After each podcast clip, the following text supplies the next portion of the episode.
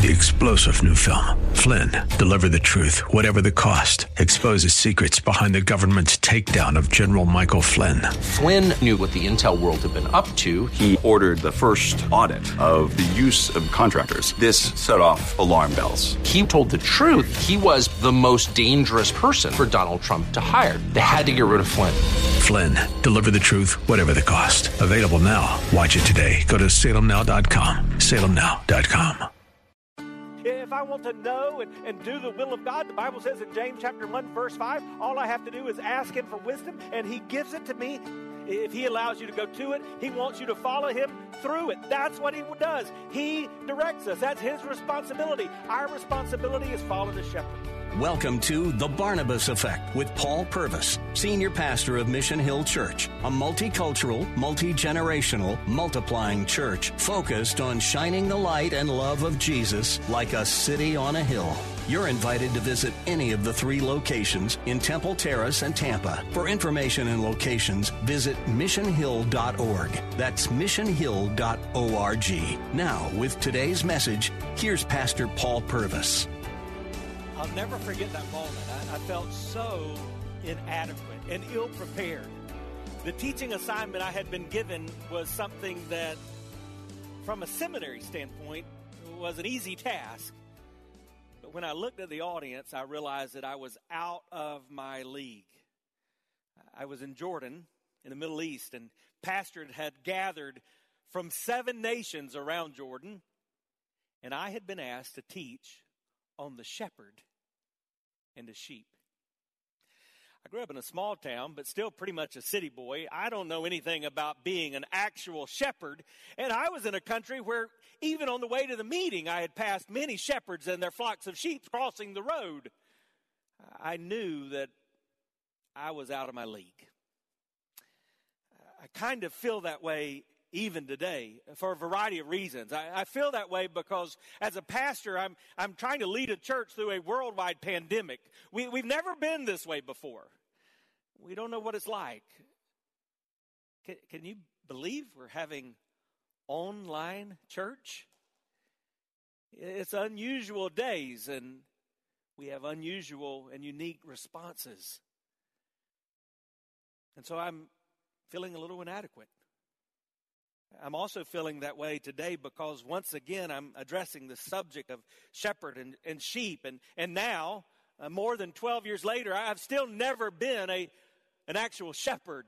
I've never hung out with actual smelly sheep.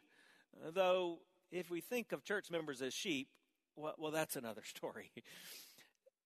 Today, though, I'm going to address something that Scripture talks about more than 300 times that relationship between us and the good shepherd. Uh, sometimes he's called the great shepherd, at other times he's called the chief shepherd. We're looking at the I am statements of Jesus. And in John 10, Jesus is going to say, I am the good shepherd. We, have been talking about these things because I, am uh, literally helps us understand who He is. And when we understand who God is, it helps us understand who we are. I am changes who I am. And Jesus had seven of these I am statements. First, He said, I am the bread of life. And maybe today you need to be reminded that Jesus is your source. Anything and everything you need, He has. Jesus is your satisfaction. Everything good you could possibly want, He can give you. And every time we open God's Word, we're reminded that Jesus is our salvation. The greatest needs you have salvation.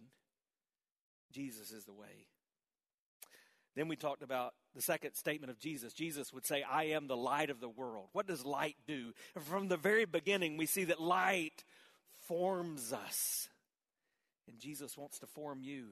Light fills us.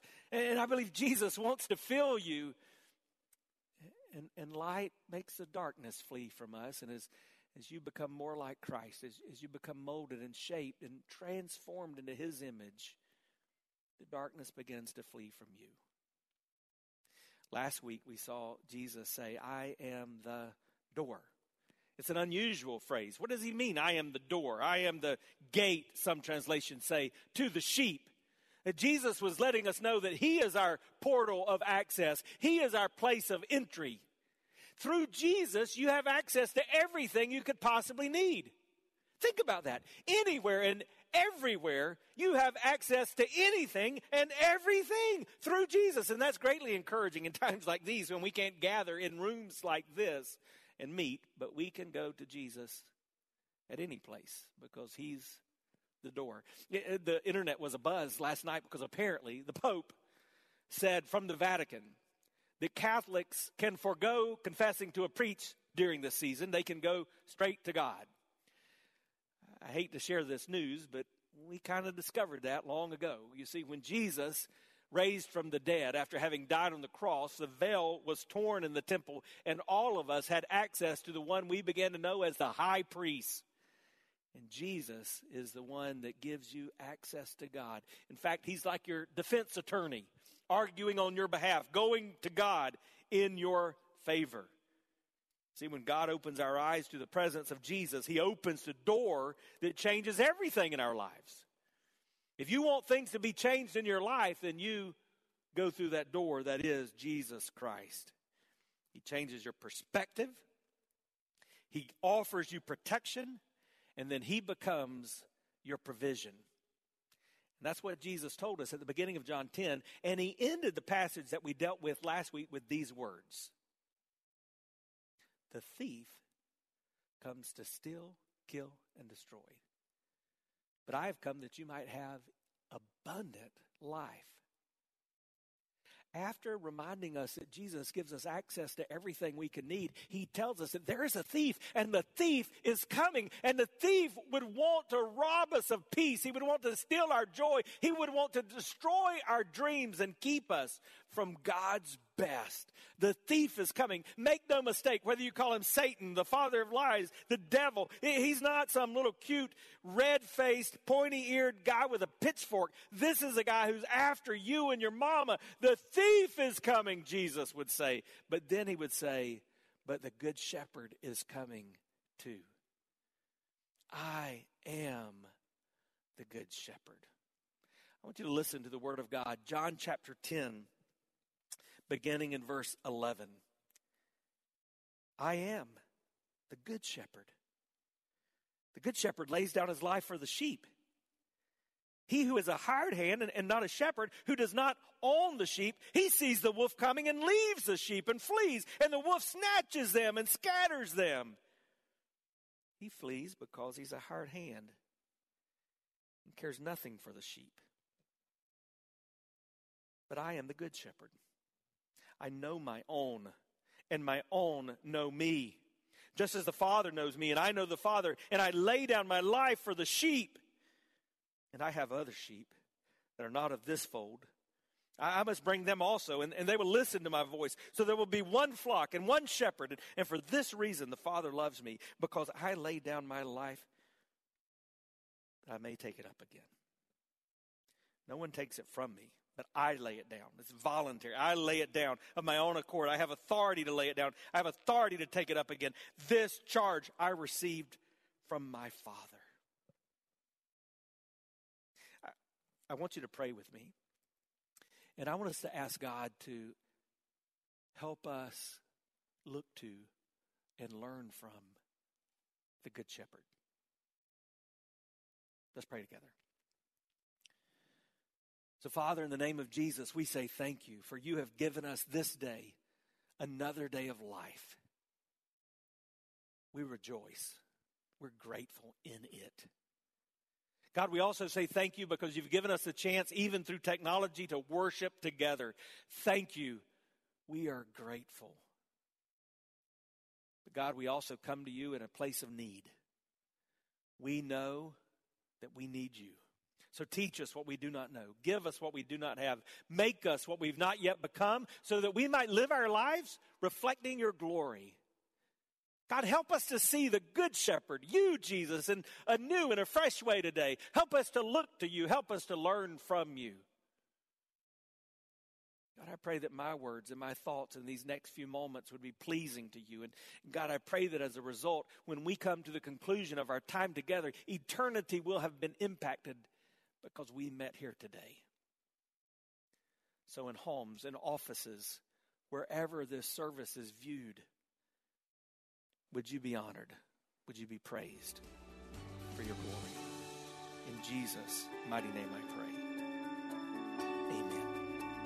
Hi, I'm Paul Purvis, the lead pastor of Mission Hill Church right here in Tampa Bay. Thanks for taking the time to listen to today's The Barnabas Effect. It's a ministry intended to encourage, equip, and empower you. You may not know this, but this ministry is made possible because of the generosity of listeners like you. We are able to be on the air because listeners like you are gracious and give to this ministry. Would you consider making a gift today? It would be our honor to send you a gift, a resource, as a result of your gift of any size. And you can make that gift by going to missionhill.org and clicking on the banner that says The Barnabas Effect. That will direct you to a simple way that you can give right there online. Thanks again for listening to The Barnabas Effect today. And now we continue with our message. Jesus would say in John 10, I am the good shepherd. And I want you to think about the Good Shepherd, and I really just want you to walk away with two primary truths today. The first one is this Jesus, the Good Shepherd, he, he speaks to me. Don't miss this, friend. Jesus speaks to me. Don't, don't think I'm a, a kook or, or I'm a little crazy or I, am always walking around just saying, I, have got a fresh word from God, but I, I want you to know that God is alive. And because Jesus is my good shepherd, he speaks to me. And I believe if he is your good shepherd, he will speak to you as well. There are all kind of voices, all kind of influences in our life. We all have to ask, who are we listening to? What are the voices that we're giving attention and credence to? Are you listening to Jesus? What is Jesus saying? I want to give you three things from this passage I know Jesus is saying. First, he's saying, I've got you. I've got you. When we gather in this place, in, in, in my teaching of God's Word, I'm often reminding folks that nothing ever catches God off guard everything that touches your life, as hard as it may seem, as difficult as this is to accept, all of that has first filtered through the hand of a sovereign God. So sometimes we just need to hear that God, Jesus, speak to us and say, I've got you. I've got this situation. How, how can he say that? Here's how. Because according to Scripture, the Good Shepherd owns the sheep. Jesus would distinguish himself from a hireling. What is a hireling? A hireling is one who has a paid job. They show up, they clock in, they clock out. They may check off a box, they may do a job, but they're just doing a job. The investment is different. The investment's different from that of an owner. You see, an owner has responsibility. You know this if you've ever rented a car. Sometimes when I rent a car, I, I, get to upgrade to like a fancy car. And if I do that, I have to tell you, I, I decide that I'm kind of like a NASCAR driver. I grew up with my grandma living right next to the Darlington Raceway, the, the grandmother or the mother of all speedways. And, and, and so I, I, I have that opportunity in a rental car to rag it out. Not really. And please don't tell the authorities. But I'm a little more careful in the car that I own. Truthfully, using my cars couldn't do that. but I, I have responsibility with my car. The Bible says that Jesus is the owner of the sheep. That means you are his responsibility. That means when you get sick, it's his responsibility to give you healing. When you are out of funds, it's his responsibility to take care of that. When your marriage is in crisis, it's his responsibility to come alongside and give you everything you need to make it through. That's why the psalmist, when talking about this good shepherd in Psalms 23, would say, The Lord is my shepherd, and I shall not want. It's a word which literally means to lack nothing. Have you come to that place in your relationship with God where you understand what it means to lack nothing?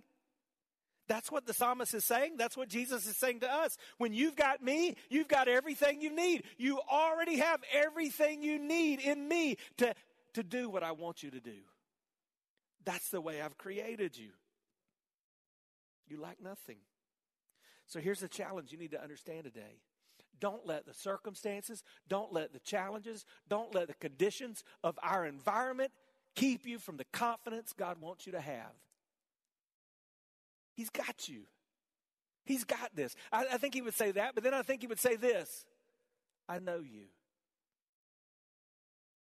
It should be comforting to you that our God knows you. The creator of all that is. That, that's one of the things that distinguishes Christianity from every other world religion. We believe that we have a personal God. So the Bible teaches us things like this the hairs on our head are counted. It says he collects our tears in a bottle. He knows us.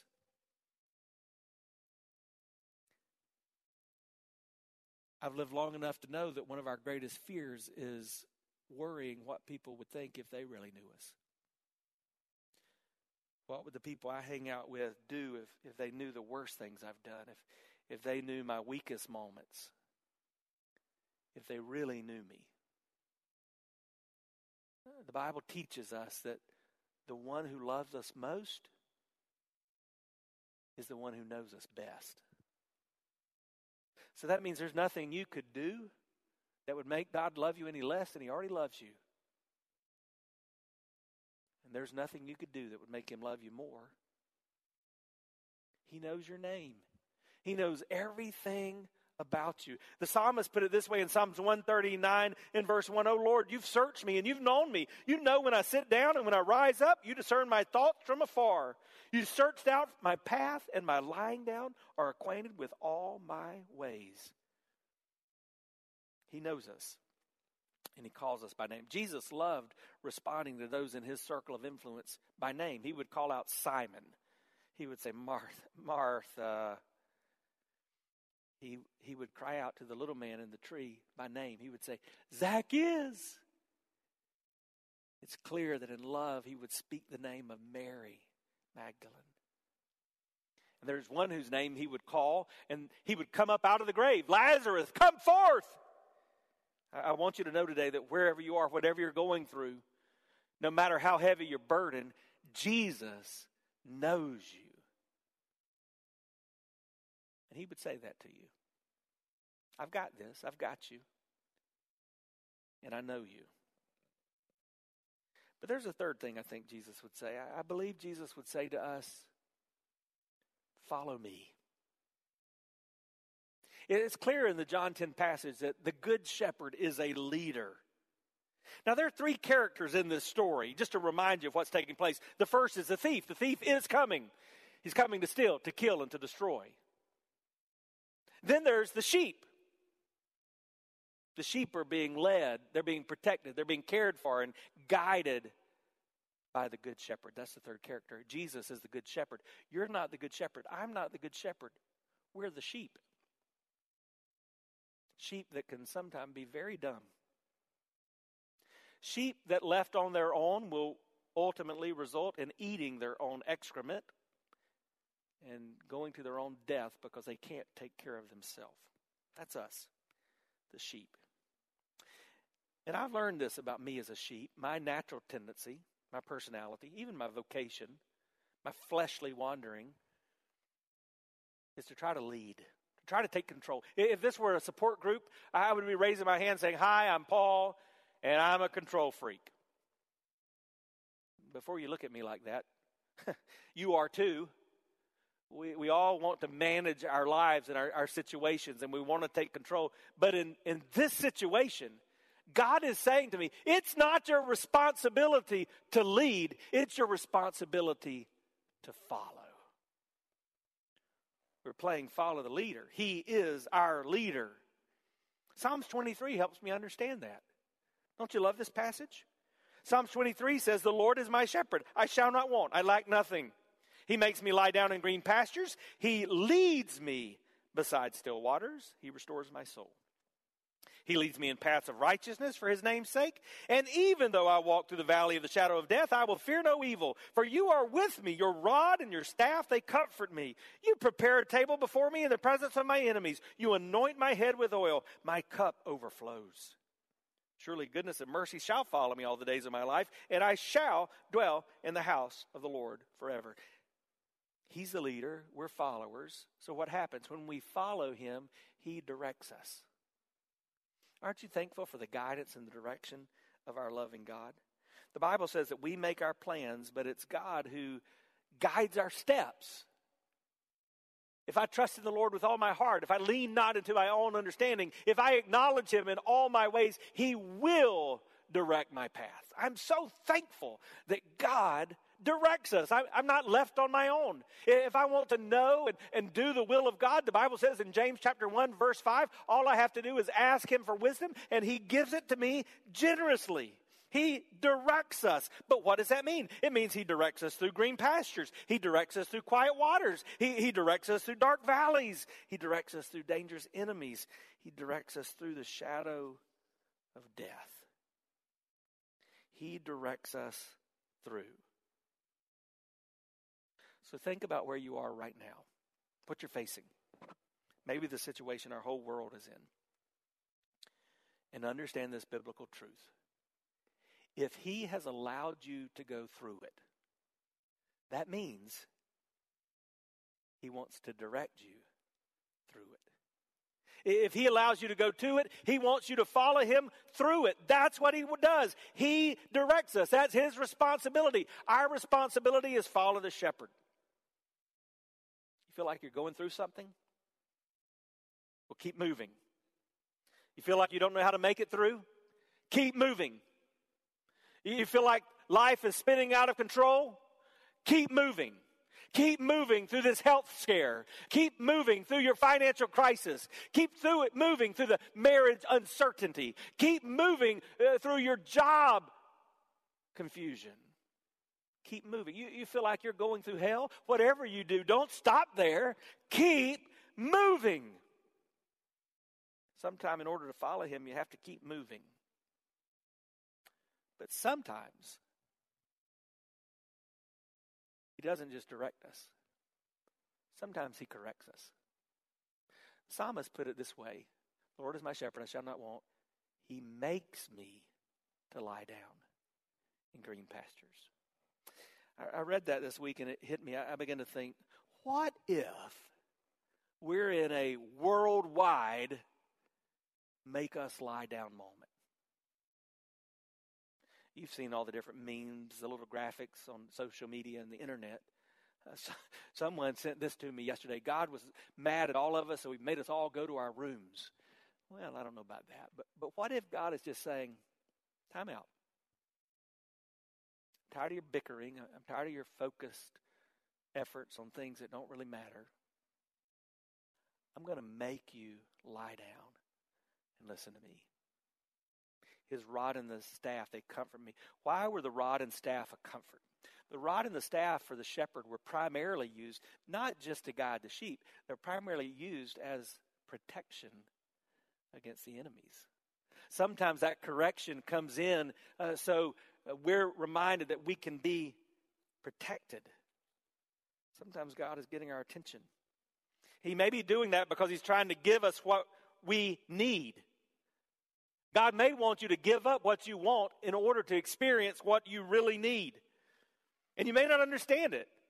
But maybe today you need to know that while you will you may not understand him completely, you can follow him immediately.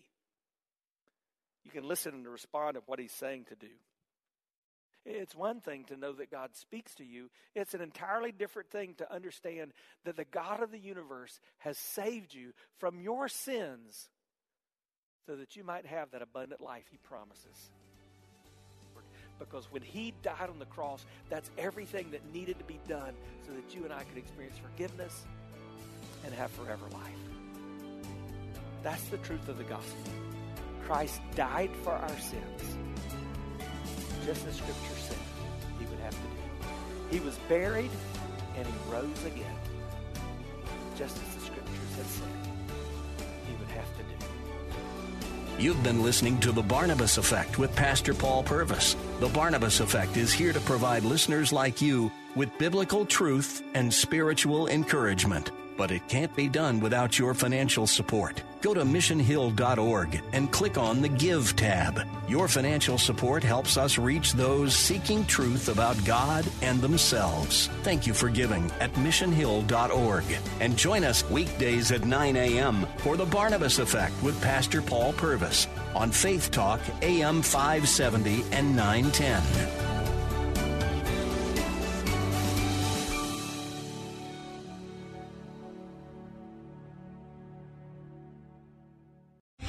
Three star general Michael J. Flynn, head of the Pentagon Intelligence Agency, knew all the government's dirty secrets. He was one of the most respected generals in the military. Flynn knew what the intel world had been up to, he understood its funding. He ordered the first audit of the use of contractors. This set off alarm bells.